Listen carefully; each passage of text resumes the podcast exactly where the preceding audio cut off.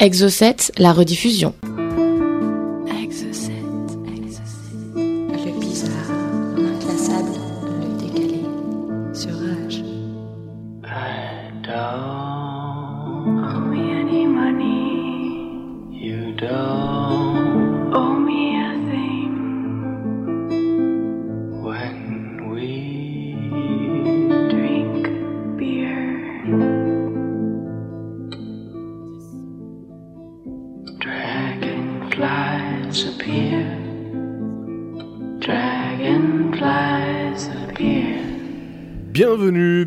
Chers amis auditeurs d'Exocet. Vous êtes sur Rage pendant une heure et demie. Thomas et moi-même allons vous raconter des histoires bizarres, des histoires étranges, décalées. Thomas fait une étrange chorégraphie Ouais, d'ailleurs. je sais pas, je suis en forme ce soir. que vous pouvez savourer si vous avez la webcam. Alors ce soir, ce n'est pas Mika euh, qui est derrière les machines, mais c'est Guillaume. Bonsoir Guillaume. Bonsoir. Bonsoir Voilà, Guillaume. affectueusement surnommé Guigui par certaines, euh, mais on ne s'étalera pas là-dessus. Donc, euh, Thomas, c'est toi qui vas démarrer cette émission. Je vais d'abord faire un petit sommaire, parce que c'est vrai qu'on le fait pas souvent. Donc, euh, tu vas démarrer, Thomas, par, une, par l'histoire de la Tunguska. Voilà, Voilà. Un, un grand classique s'il en est. Moi, j'enchaînerai avec un des phénomènes euh, extraordinaires de la vie mystique, les plus hallucinants et puis surtout euh, les plus, euh, les plus documentés, je dirais, c'est les miracles de Fatima, donc qui est vraiment une histoire incroyable, donc on en parlera. Et enfin, Thomas, tu Un petit topo sur les contrails et je vous, vous découvrirez ce que c'est. Petit indice, ça se passe dans le ciel et c'est laissé par les avions. Très bien, donc écoute, je te laisse démarrer par Tunguska. Alors, euh, Tunguska, ben, tout, se passe, euh, tout se passe en 1908, le 30 juin exactement, euh, dans la région de Tunguska. Alors, pour, euh, pour vous situer un petit peu géographiquement la zone, c'est en gros en Sibérie, dans un endroit où il y a quasiment personne, à part 4 paysans, on va les qualifier de paysans comme ça, qui traînent un petit peu dans le coin. Euh, J'aime autant vous dire qu'il fait méga froid, qu'on n'y a pas été souvent. Euh, même, même les Russes, même, euh, même l'armée russe elle-même n'y va Même les quasiment Russes pas. n'y vont pas. Ouais, non, non, mais vraiment, c'est c'est le coin, c'est vraiment la terre hostile. euh, et c'est situé entre deux villes. Donc, si vous connaissez un petit peu le coin, euh, c'est entre Omsk et Baïkal. Voilà, en passant par Gluckst. Voilà, exactement. Enfin, Ouais. c'est un petit peu à l'ouest, mais, mais c'est c'est dans le secteur. Alors, tout se passe donc le 30 juin 1908 à 7h17 du matin. En fait, euh, au départ, des milliers d'oiseaux s'envolent comme ça, donc tout le monde, enfin tout le monde, les quatre personnes qui étaient là-bas les voient s'envoler. J'exagère quand je dis qu'ils étaient quatre, ils sont au moins une centaine dans le coin. Euh, voient des, milliers d'oiseaux comme ça s'envoler, et quelques secondes plus tard, une explosion gigantesque se fait entendre avec euh, un énorme halo lumineux qui, s'étend comme ça sur la région entière, un petit peu à l'instar d'une explosion atomique. hein, C'est dans ce schéma-là, mais sans champignons. Euh, alors forcément, euh, les témoins qui étaient sur place ont vu d'étranges euh, phénomènes. Donc la plupart ont vu des boules de feu, d'autres ont vu un objet étincelant traverser le ciel. Ce qu'il faut savoir quand même, c'est que la déflagration causée par cette explosion s'est étendue sur plus de 1500 km, donc ça commence à être du costaud, et, qu'au au lieu d'impact de, cette explosion le soir même, une lueur s'est mise à illuminer quasiment toute l'Europe. Euh, donc euh, vraiment une très très forte source lumineuse comme ça. Euh, et qu'il a fait quasiment jour pendant la nuit où, euh, où s'est passé ce phénomène plutôt bizarre sur quasiment toute l'Europe. Donc c'est vraiment une très très grosse explosion qui s'est produite. Euh, alors forcément, suite à l'explosion, il y a eu aussi également plusieurs secousses sismiques de magnitude 5 quand même sur l'échelle de Richter. Magnitude 5 enregistrée par des appareils qui étaient déjà à plus de 2150 km euh, du point d'impact. Ah oui, je ne sais pas si vous imaginez sur place euh, les dégâts qu'il y a eu. Euh, alors, en fait, il y a eu environ 3000 km de forêt qui ont été complètement détruits ce, ce matin-là. Euh, donc les arbres, les, les- les- les- les scientifiques qui sont allés sur place après ont constaté les dégâts. La plupart des arbres ont été calcinés et, le, et ce qui restait a été complètement fauché, un petit peu comme, Mm. euh, un petit peu comme d'un champ de blé dans lequel on se serait allongé. Comme ça, tous les arbres se sont retrouvés couchés. Euh, et ça, donc, je vous le dis, sur plus de 3000 km, donc c'est Ah, assez, sur- sur- c'est sur- assez- Sur impressionnant. tout ce périmètre, donc le sol est mort, plus Le un sol- arbre, plus voilà, rien. Plus rien. Ouais. Tout, voilà, tout est entièrement détruit.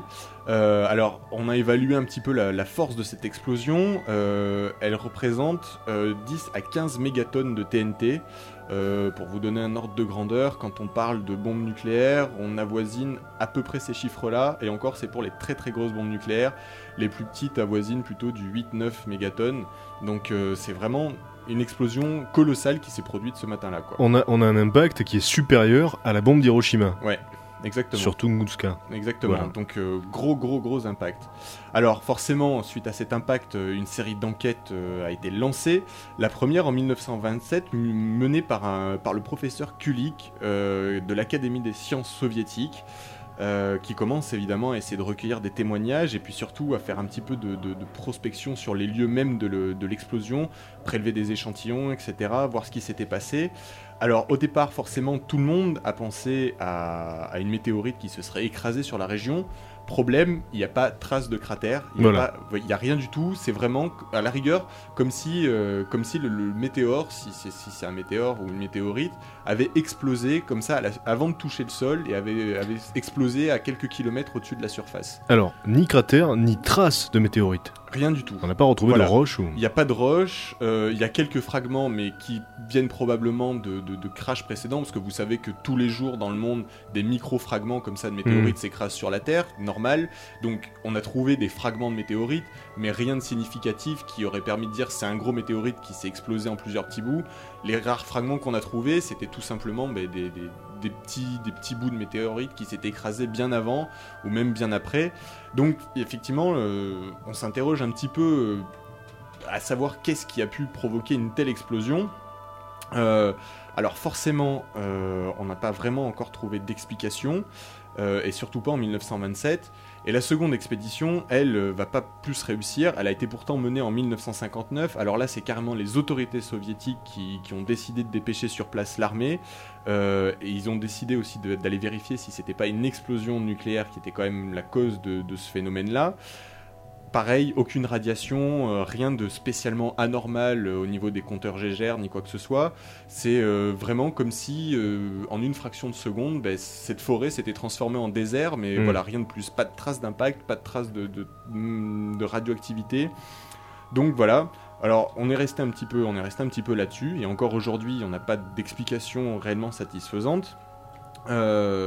Alors, il y a plusieurs, il y a plusieurs euh, hypothèses qui forcément ont été avancées euh, par les scientifiques et par, euh, par les amateurs de paranormal du monde entier. Alors vous vous doutez bien qu'encore une fois, les extraterrestres sont de la partie. Pour Alors, sûr. Voilà, donc euh, là, ça aurait été carrément une tentative, euh, une expérimentation pour certains d'un gigantesque rayon laser ou d'une gigantesque source d'énergie comme ça, euh, menée par les extraterrestres depuis un vaisseau mère.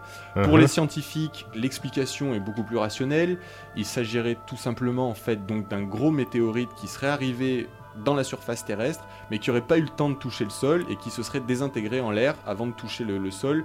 Ce qui est étonnant, et on l'a dit tout à l'heure, c'est que si ça avait été le cas, déjà, pourquoi est-ce que le météorite aurait explosé avant d'avoir un impact avec la Terre Et ensuite, surtout, pourquoi est-ce qu'on n'a pas retrouvé de fragments C'est un peu là le, le contre-argument euh, de cette hypothèse-là. Euh, oui, donc l'hypothèse la plus plausible actuellement, c'est que donc un météorite est entré dans l'atmosphère, il a commencé à se consumer, et avant de toucher le sol, il s'est totalement Désintégré.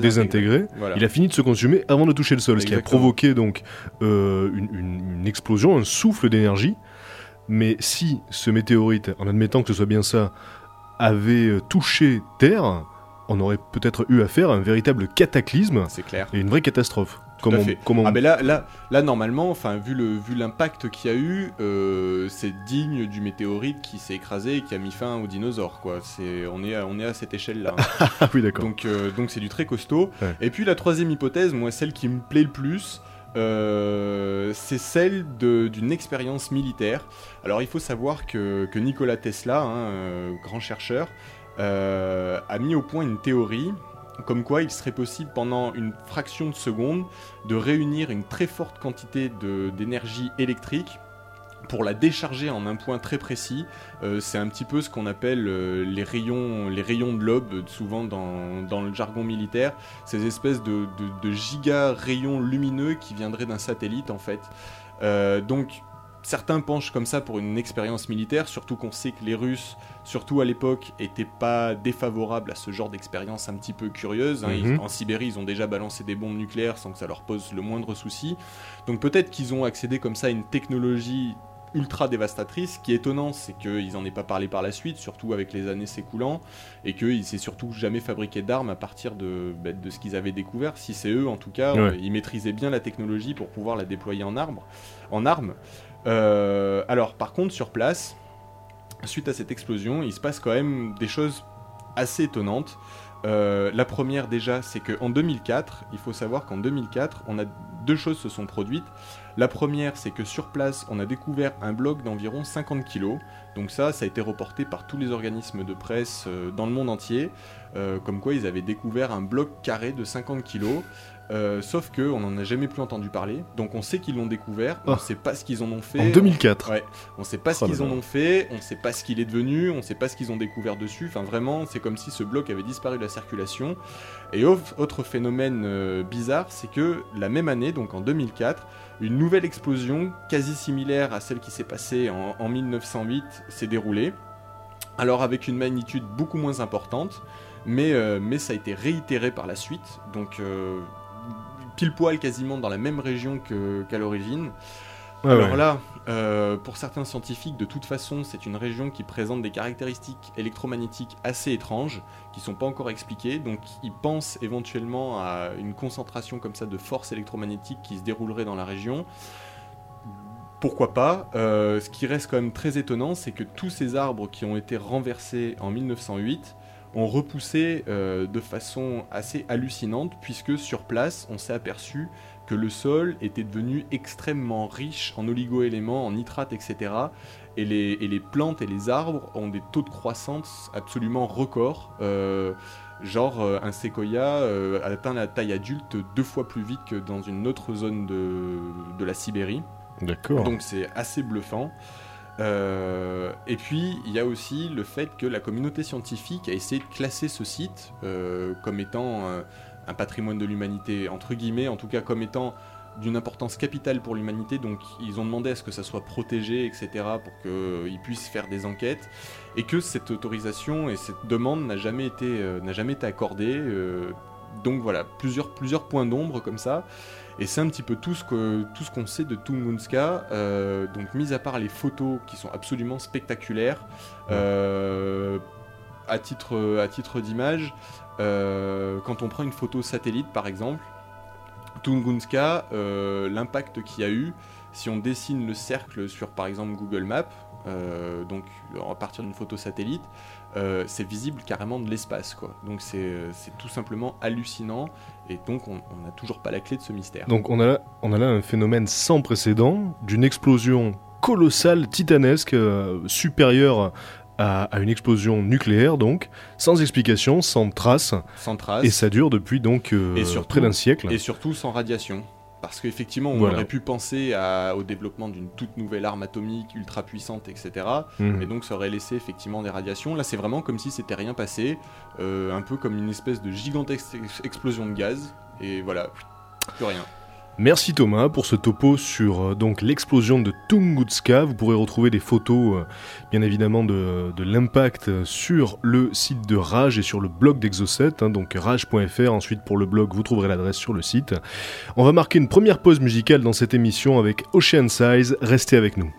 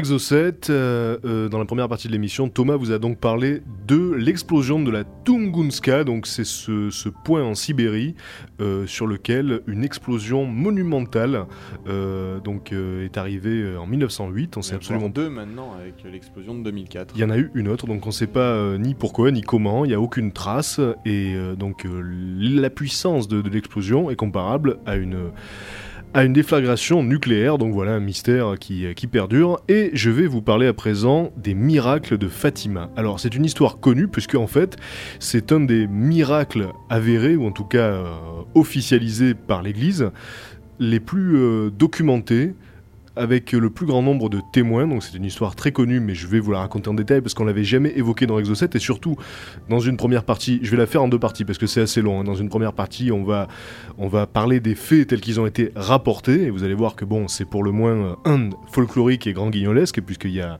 il y a un petit peu de tout, c'est vraiment, vraiment euh, extraordinaire comme, euh, comme histoire, et ensuite on essaiera de voir euh, quelles interprétations on peut apporter à cette histoire. En tout cas, dans tous les cas, il s'est passé quelque chose de vraiment phénoménal à Fatima au début du siècle. Alors Fatima, c'est une ville qui se trouve au Portugal, donc voilà comment démarre cette histoire en 1916. C'est une petite fille qui s'appelle Lucia, donc qui aperçoit dans une grotte. Alors elle est avec ses deux cousins, cette, petite fille, et elle aperçoit dans une grotte une figure lumineuse qui a l'apparence d'un garçon de 14 ans et qui se présente comme l'ange de la paix.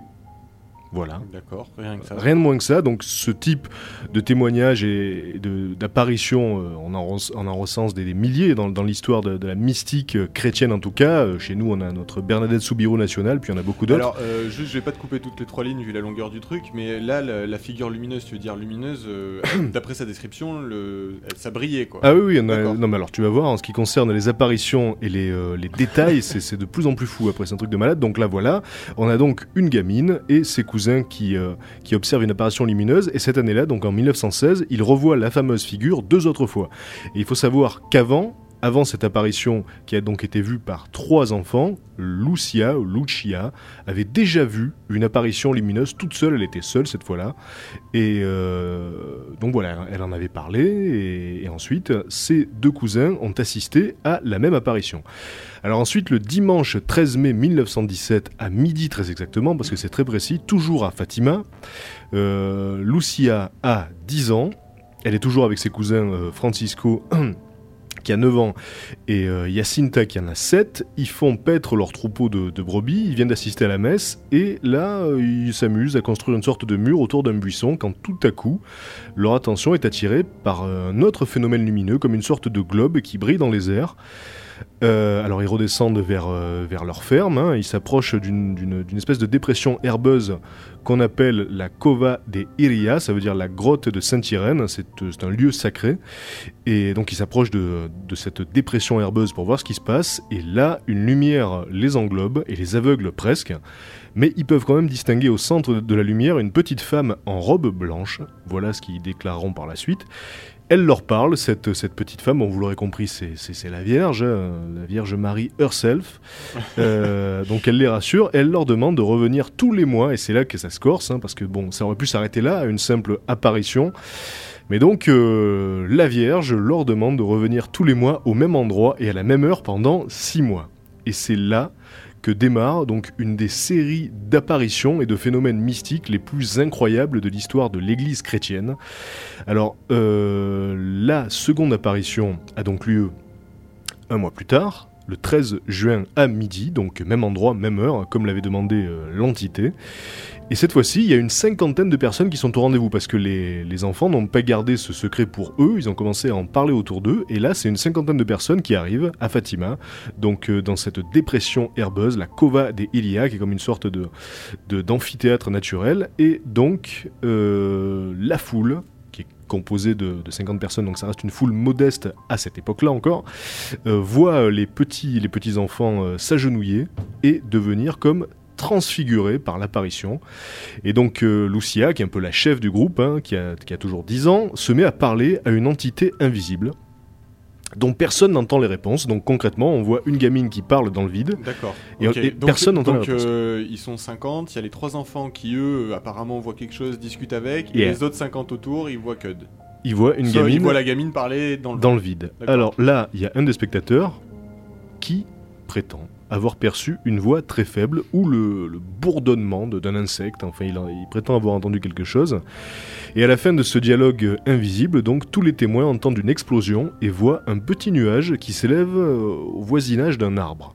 Voilà, donc ça commence assez soft, mais vous allez voir que euh, ça va prendre de l'ampleur avec le temps. Donc un mois plus tard, très exactement, toujours au rendez-vous, le 13 juillet à midi, le nombre des témoins est monté à 3000 personnes. Alors là, on observe un bourdonnement ou un ronflement plus intense que la première fois, une diminution de la luminosité du soleil et de sa chaleur, et toujours ce petit nuage blanchâtre autour de, l'arbre, qui, est donc euh, surnommé l'arbre des apparitions, et on entend aussi un bruit puissant au, départ de l'entité, la fameuse dame qui parle aux enfants, donc euh, une fois qu'elle s'en va, cette entité, personne ne la voit, hein, à part les enfants, il y a cette explosion et ce nuage qui s'évapore.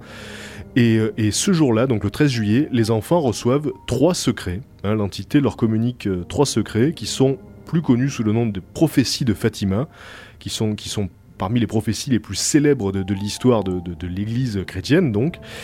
Et euh, je parlerai plus en détail de ces prophéties tout à l'heure, hein, donc puisque c'est censé être des secrets, et elles, elles resteront secrètes ces prophéties encore pendant une bonne vingtaine d'années, puisque, euh, puisque Lucia donc décidera de les écrire, mais euh, voilà, 20 ans après les faits.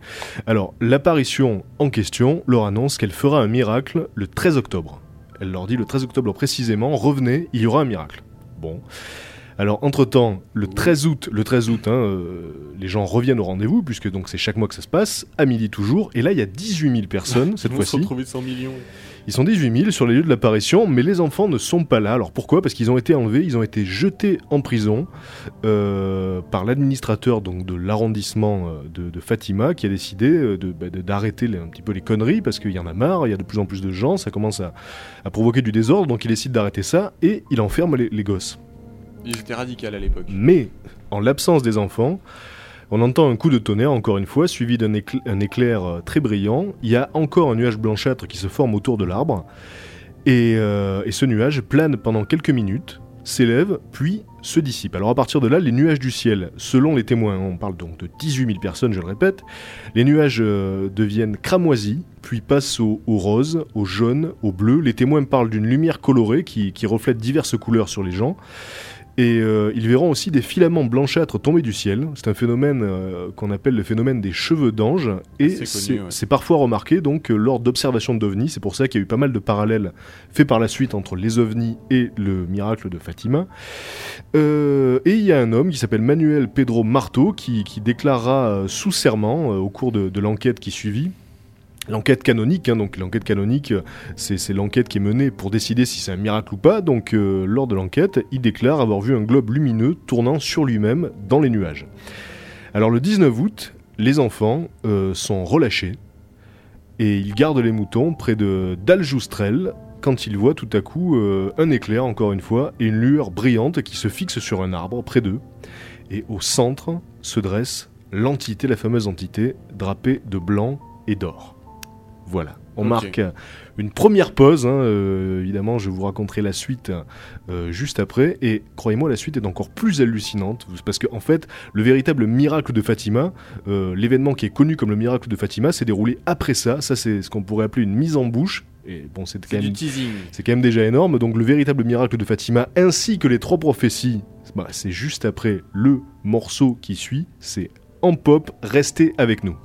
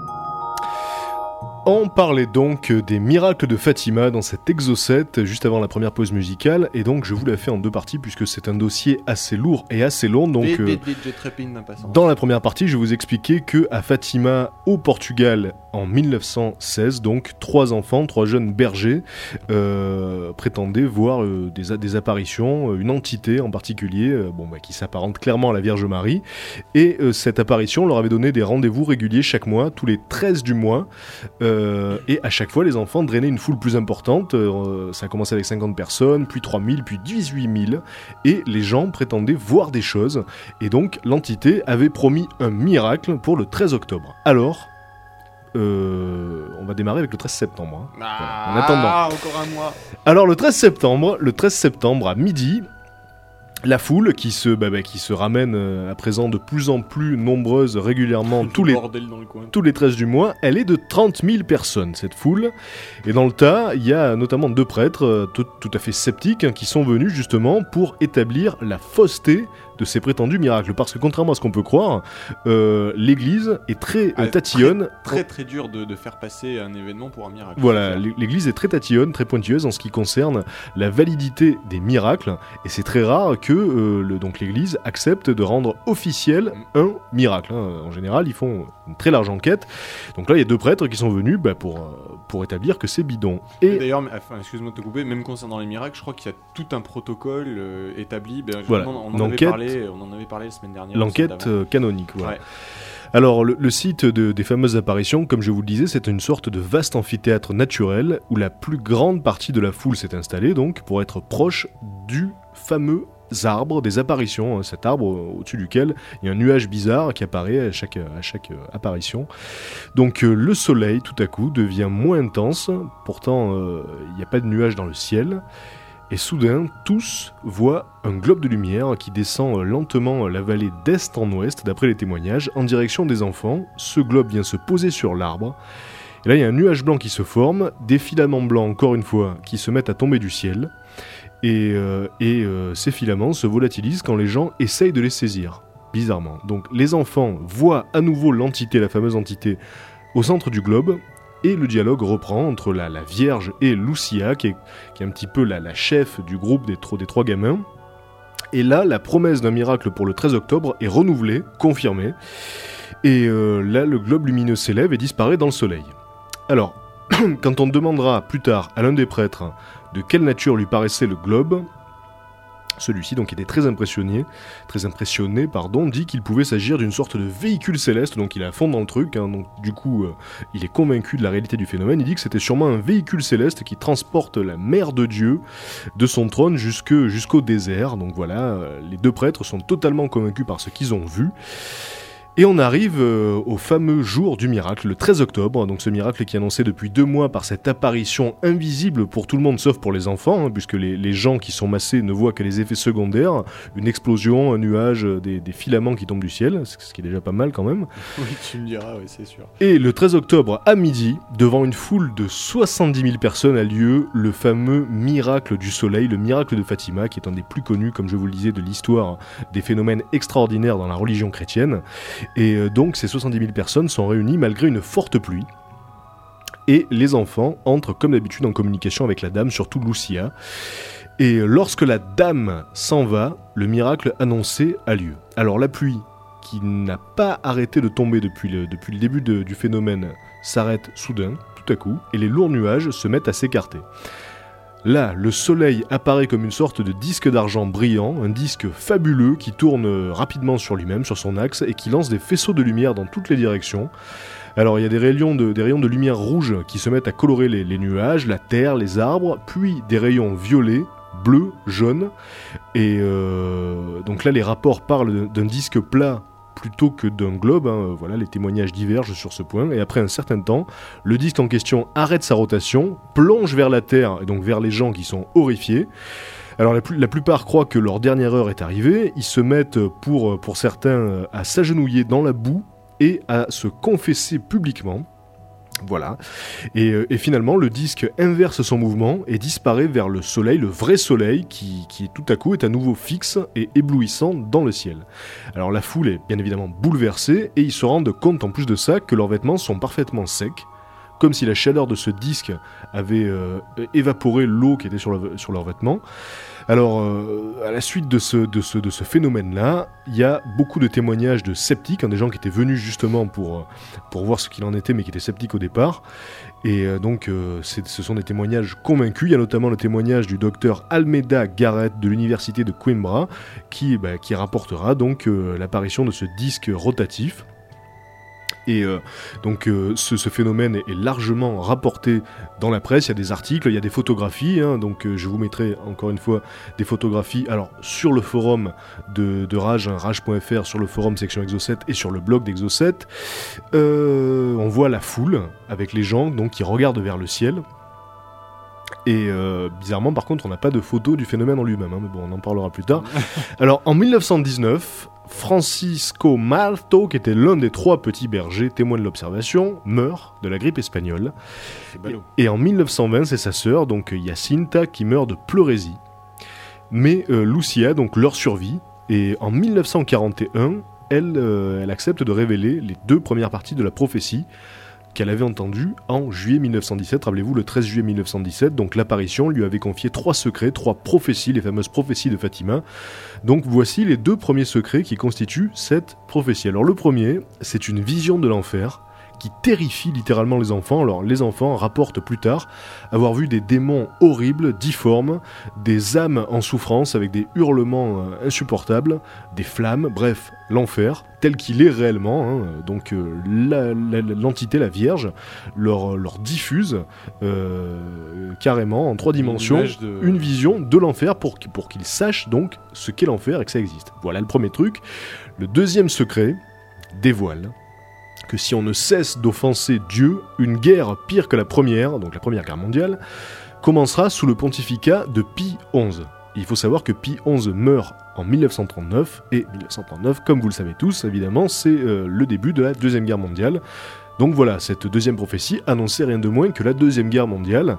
Alors je rappelle juste que euh, Lucia écrit ces, ces lignes en 1941, donc la guerre euh, mondiale a déjà démarré depuis deux ans, voilà. Donc on peut, on peut se dire qu'elle l'aurait inventé par, par la suite. Celle-là, à la limite, on peut, on peut l'expliquer comme ça, mais euh, il reste, reste la troisième prophétie. Alors, après qu'elle ait eu confirmation que Dieu voulait bien que la troisième prophétie soit écrite, Ah, il faut son accord. Lucia, alors qu'elle se sent mourir, la couche sur le papier, cette prophétie, entre le 2 et le 9 janvier 1944.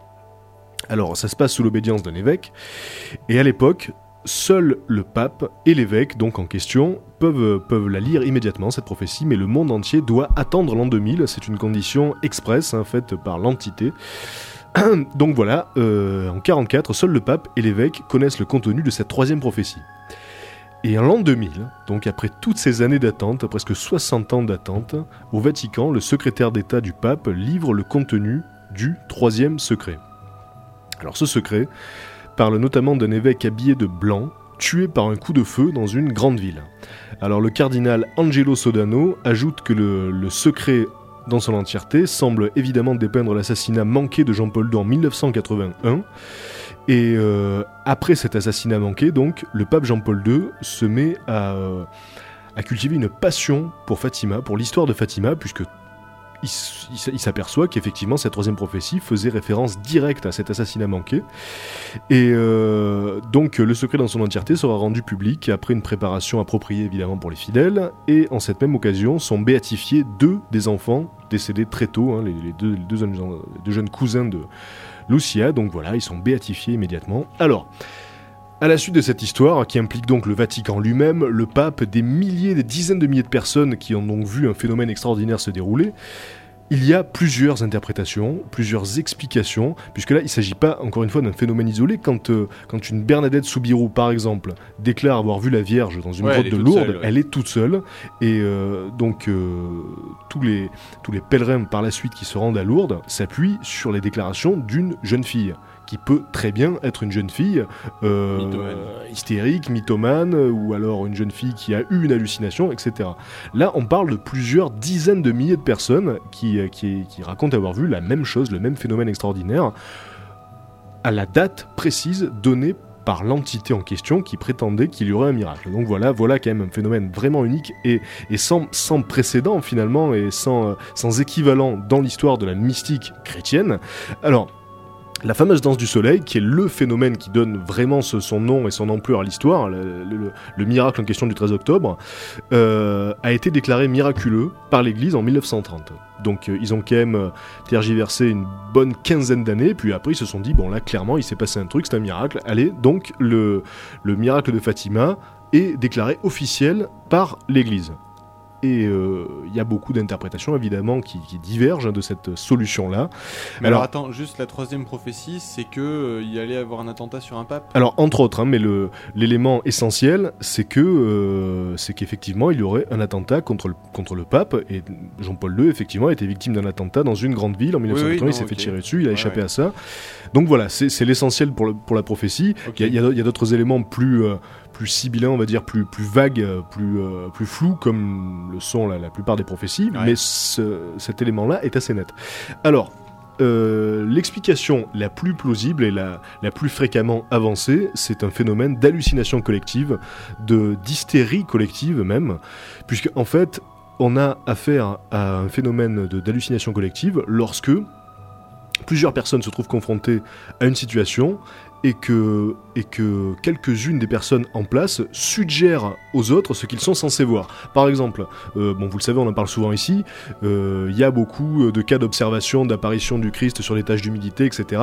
Mais alors, il suffit qu'une personne, euh, au milieu d'une foule de 50, Ouais, disait, déclarent ouais, voir le. Christ, par exemple, pour que les autres, finalement, soient influencés, pour que leur perception, euh, fi- finalement, donc, se soit influencée inconsciemment ou pas, et ils finissent eux-mêmes par euh, voir le Ne Christ. que parce qu'ils veulent pas aller à l'encontre du, du mouvement de masse, quoi. Ou alors peut-être aussi parce que parce que c'est un, phénomène qui est très puissant nous-mêmes si euh, si on se met à fixer euh, par exemple une image remplie de taches informes et qu'on nous dit là tu dois pouvoir voir une tête ou un visage ou des yeux, on finit par les voir.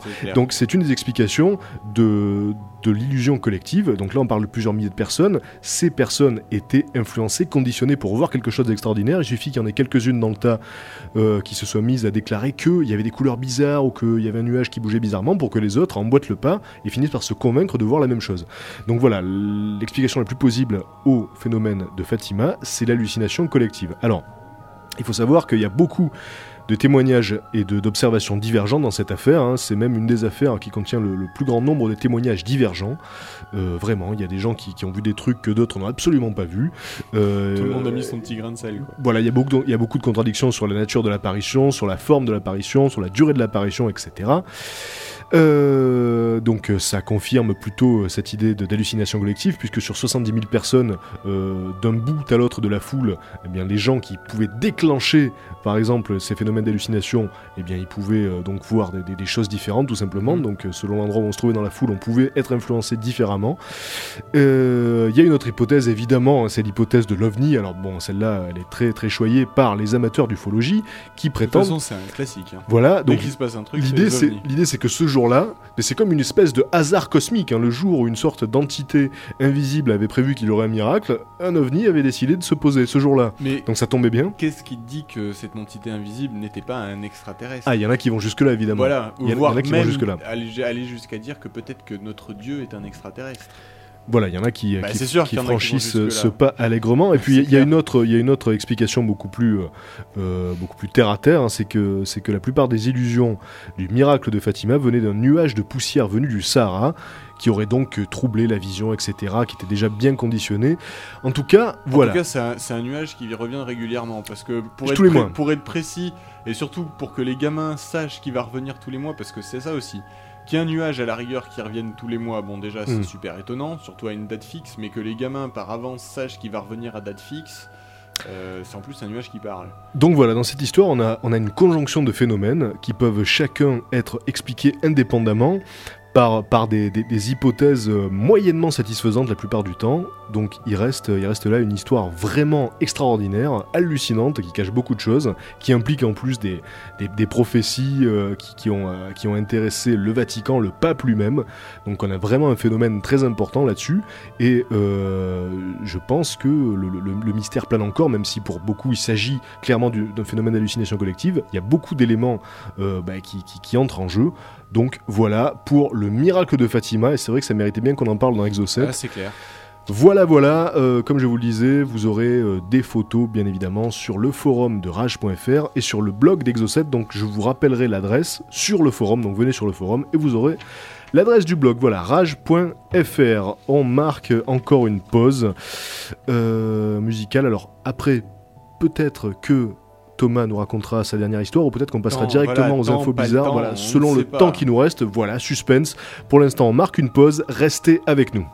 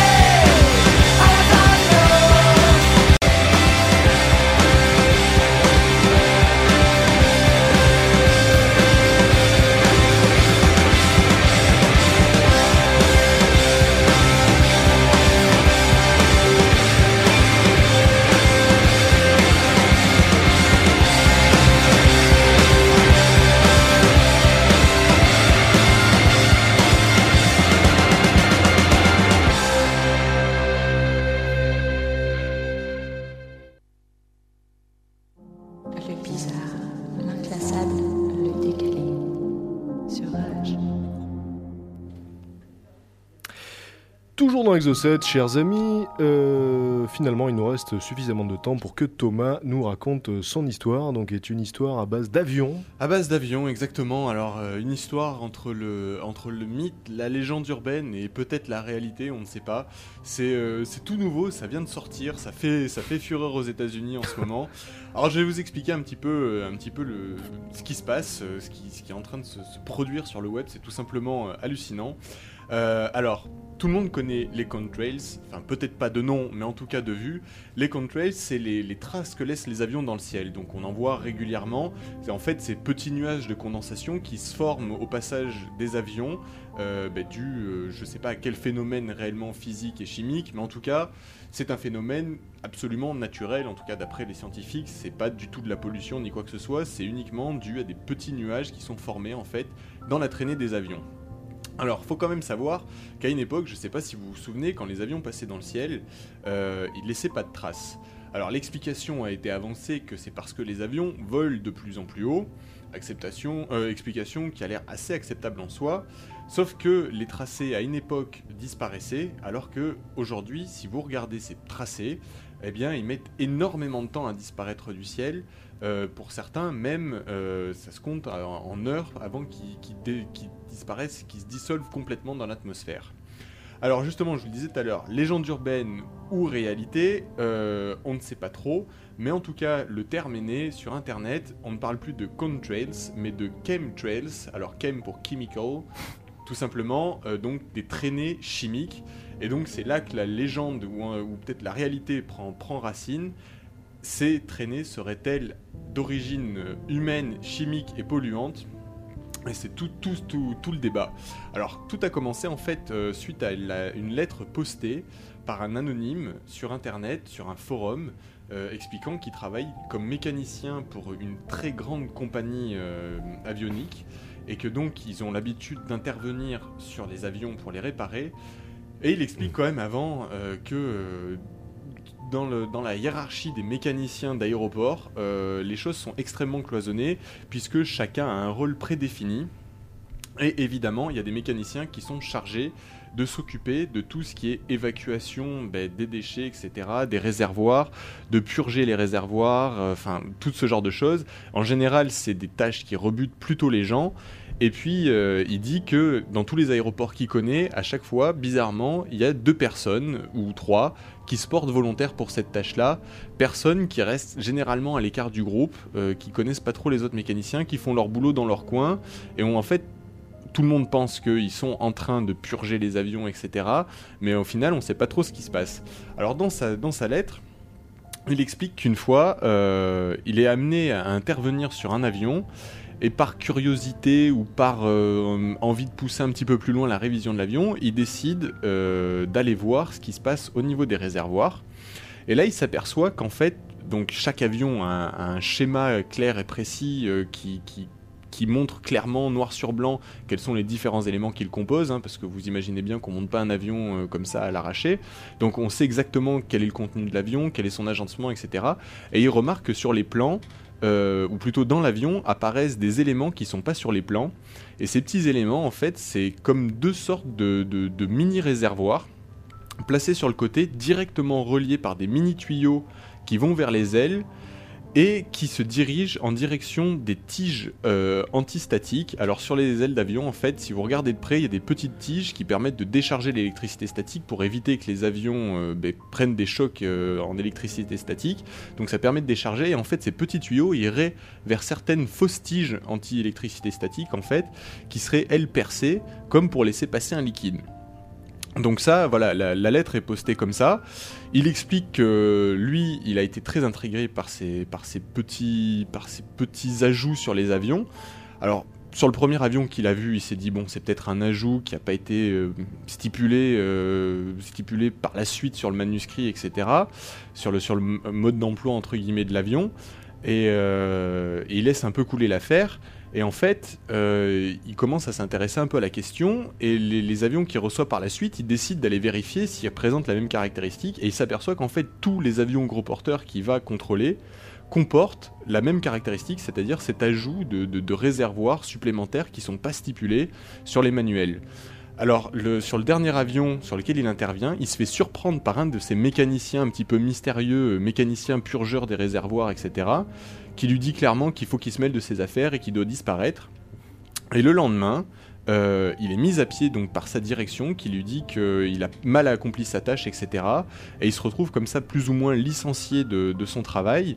Le soir même, il reçoit un coup de fil euh, assez énigmatique euh, qui lui dit une phrase du genre Mêle-toi de tes affaires, tu vivras plus longtemps », enfin un truc assez sympathique.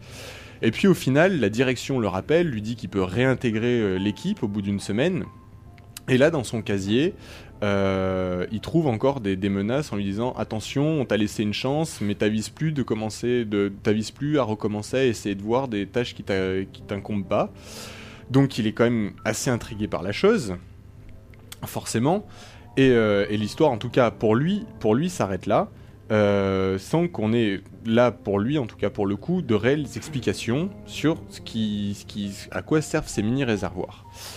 Alors là, plusieurs, euh, hypothèses euh, sont forcément avancées par, euh, par, les différents, internautes, scientifiques, etc., qui ont eu connaissance de l'histoire. Alors, la première explication, la plus farfelue, c'est tout simplement des agents chimiques, pour certains, qui seraient dispersés dans l'atmosphère euh, afin de régler la démographie mondiale, parce qu'on serait trop nombreux sur Terre, etc. Donc ça permettrait d'éliminer certaines personnes et certaines populations. Voilà.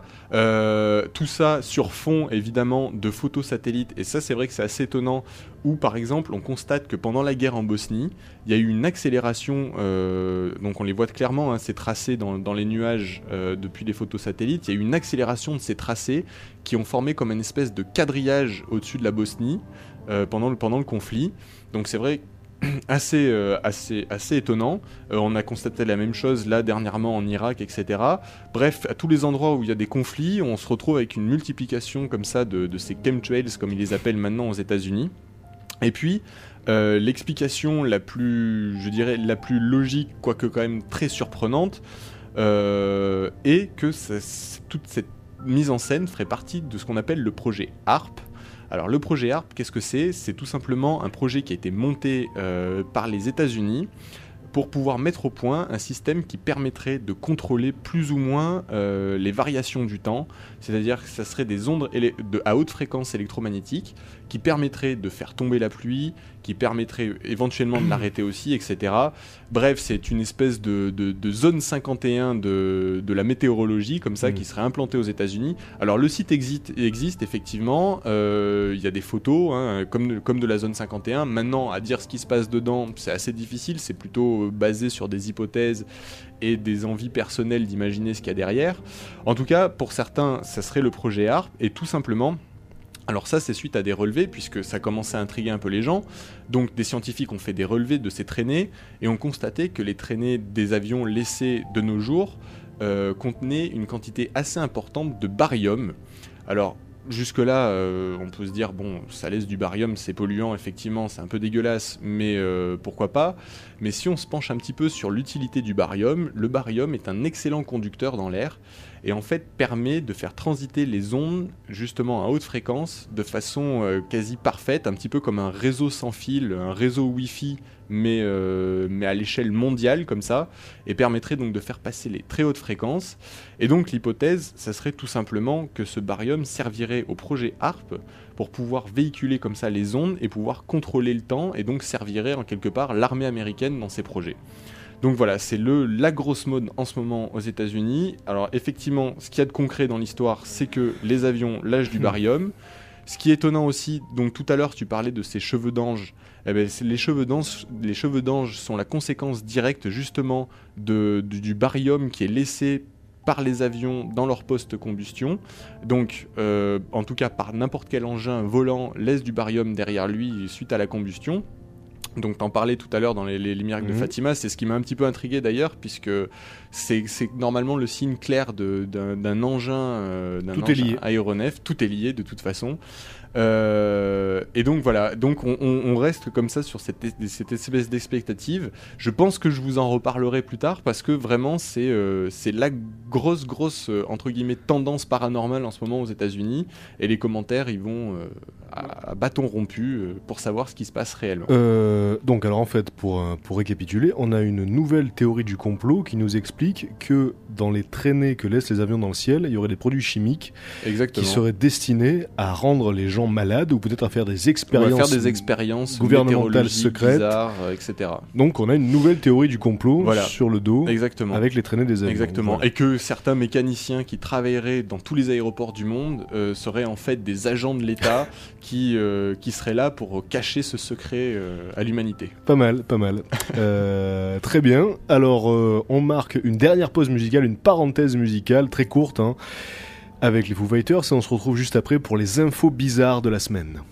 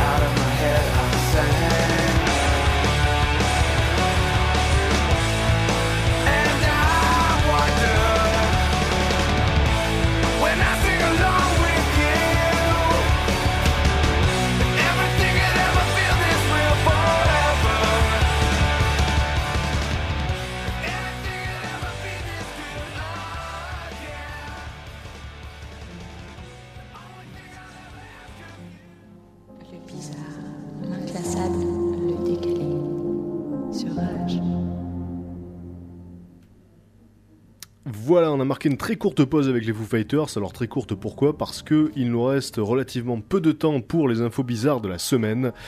Donc je démarre tout de suite avec une histoire qui s'est passée au Kansas. Alors c'est euh, un kidnappeur, euh, on va dire un kidnappeur débutant, hein, qui, euh, qui en fait a essayé d'enlever un jeune garçon. Ils étaient trois à la base, donc euh, trois, trois, trois gars âgés de 18 à 20 ans, et ils essayaient de subtiliser manifestement un jeu d'ampli à un jeune garçon, à un jeune adolescent.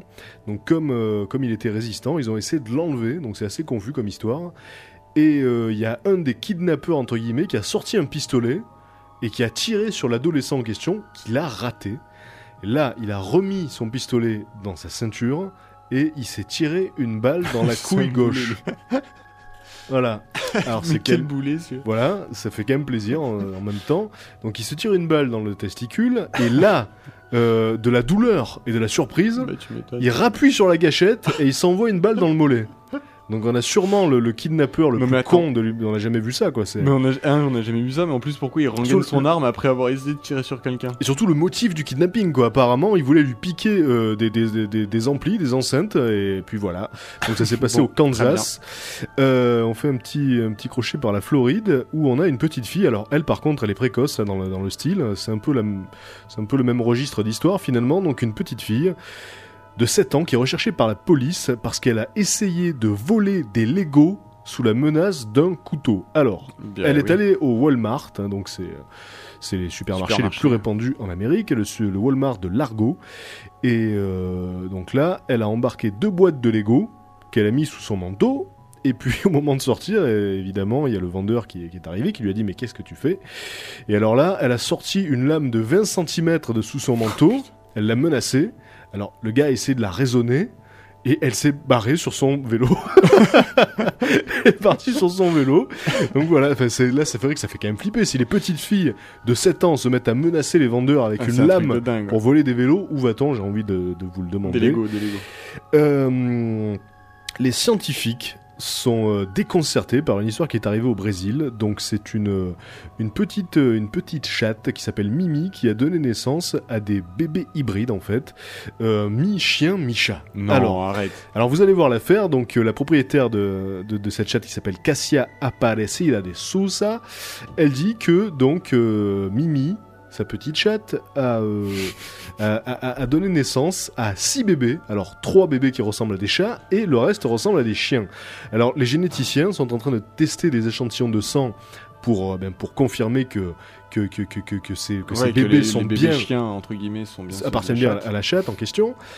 Et euh, donc, ce qu'il faut savoir, c'est que les, les bébés hybrides, c'est déjà arrivé, mais entre des espèces euh, Bah, proches. proche, oui, là. Parce que est- le propre d'une espèce, c'est que ses représentants ne peuvent se reproduire qu'entre eux. Et donc, clair. Oui, il y a un âne et un cheval, par exemple. Voilà, admettons, alors- quoi. voilà, ou alors euh, un lion et un tigre. euh, Ouais. Donc, en, en anglais, on, on appelle ça un liger, hein, le, le bébé d'un lion et d'un tigre. Sauf et, que là, euh, c'est des, des félins et des canins. Voilà, c'est très bizarre. Et il y- il existe aussi euh, ce qui s'appelle en anglais toujours des wolfines, donc euh, c'est euh, des hybrides entre un orque et un dauphin. C'est très beau d'ailleurs, j'ai vu ça, on dirait un, Ah ouais. un dauphin noir, c'est assez classe. Ça existe aussi, mais là c'est vrai qu'effectivement, c'est pas des espèces, des espèces proches, c'est même les espèces ennemies par excellence, le chat et le chien, donc on en saura plus sur cette histoire dans les semaines à venir, j'imagine. Alors, euh, on reste au Brésil avec une femme qui a survécu miraculeusement à 6 balles dans la tête. Pardon. Alors, c'est euh, son 50 mari. cents, tu peux dégager. Alors c'est un truc de fou, son mari euh, était, euh, était totalement euh, enragé, il a pété un plomb, il lui a tiré 6 balles dans la tête, elle a survécu. Alors elle s'appelle Patricia Goncalves Pereira, elle a 21 ans et donc ben, elle expliquait que pour elle c'était un miracle, elle voyait pas d'autre explication. Alors il faut savoir que les balles euh, n'ont pas pénétré le crâne. Voilà, elles sont restées finalement logées dans la chair. euh, Attends, le a crâne un en métal ou quoi Alors, soit le crâne était effectivement très solide, soit euh, les balles étaient de petit calibre. En tout cas, elle s'est retrouvée avec six balles logées dans la tête, mais qui n'ont pas, qui ont pas fracturé le crâne. Mais alors, le plus drôle dans cette histoire, c'est que le mari en question, qui s'appelle José Ferreira, son, euh, son nom de famille, c'est Bastos. c'est quand même pas mal. Voilà, il s'appelle Bastos, et donc il lui a balancé six Bastos, effectivement. Mais elle Dans a survécu. Voilà. Alors, euh, en Angleterre, il y a un phénomène actuellement, bon, qui remonte quand même à quelques années, mais qui prend de plus en plus d'ampleur. C'est le phénomène des chevaliers Jedi autoproclamés. Alors, Je euh, suis un chevalier Jedi. là, le, le- le phénomène est, est en train de prendre une ampleur médiatique en ce moment à cause de deux chevaliers Jedi qui veulent que leur foi soit reconnue euh, unanimement euh, par les Nations Unies. Alors, ils s'appellent Umada et Yun Yun, plus connus sur leur nom humain de John Wilkinson et Charlotte Lowe, et ils veulent que les Nations Unies reconnaissent que la foi Jedi mérite d'être reconnue comme une religion. Alors, euh, il se trouve qu'il y a 400 000 personnes qui font partie de cette religion Jedi. Elles ont été recensées lors d'un recensement euh, de 2001. C'est dingue. Et donc, il y a 400 000 personnes qui se sont, euh, qui se sont euh, revendiquées de la religion Mais Jedi. ils le savent que ça vient d'un film. Ah oui, oui, mais ça n'empêche pas qu'ils veulent en faire une religion. Et donc, il y en a 70 000 en Australie, 53 000 en Nouvelle-Zélande, 20 000 au Canada. Et en Angleterre, il y a plus de Jedi que de Sikhs ou que de bouddhistes. Donc c'est quand, même- quand un truc de Mais malade. moi, ça me tente bien. Tiens, je vais faire Jedi aussi. Euh, L'heure coule malheureusement et on va s'arrêter sur cette news à base de Jedi. Euh, restez avec nous. Si vous nous écoutez en direct, c'est vendredi soir. Juste après, c'est tapage nocturne. Si vous nous écoutez euh, en différé, c'est mardi. Et je vous souhaite une bonne journée. Restez sur H quoi qu'il arrive. Bisous. Bye bye. Salut. C'était Exo 7, la rediffusion.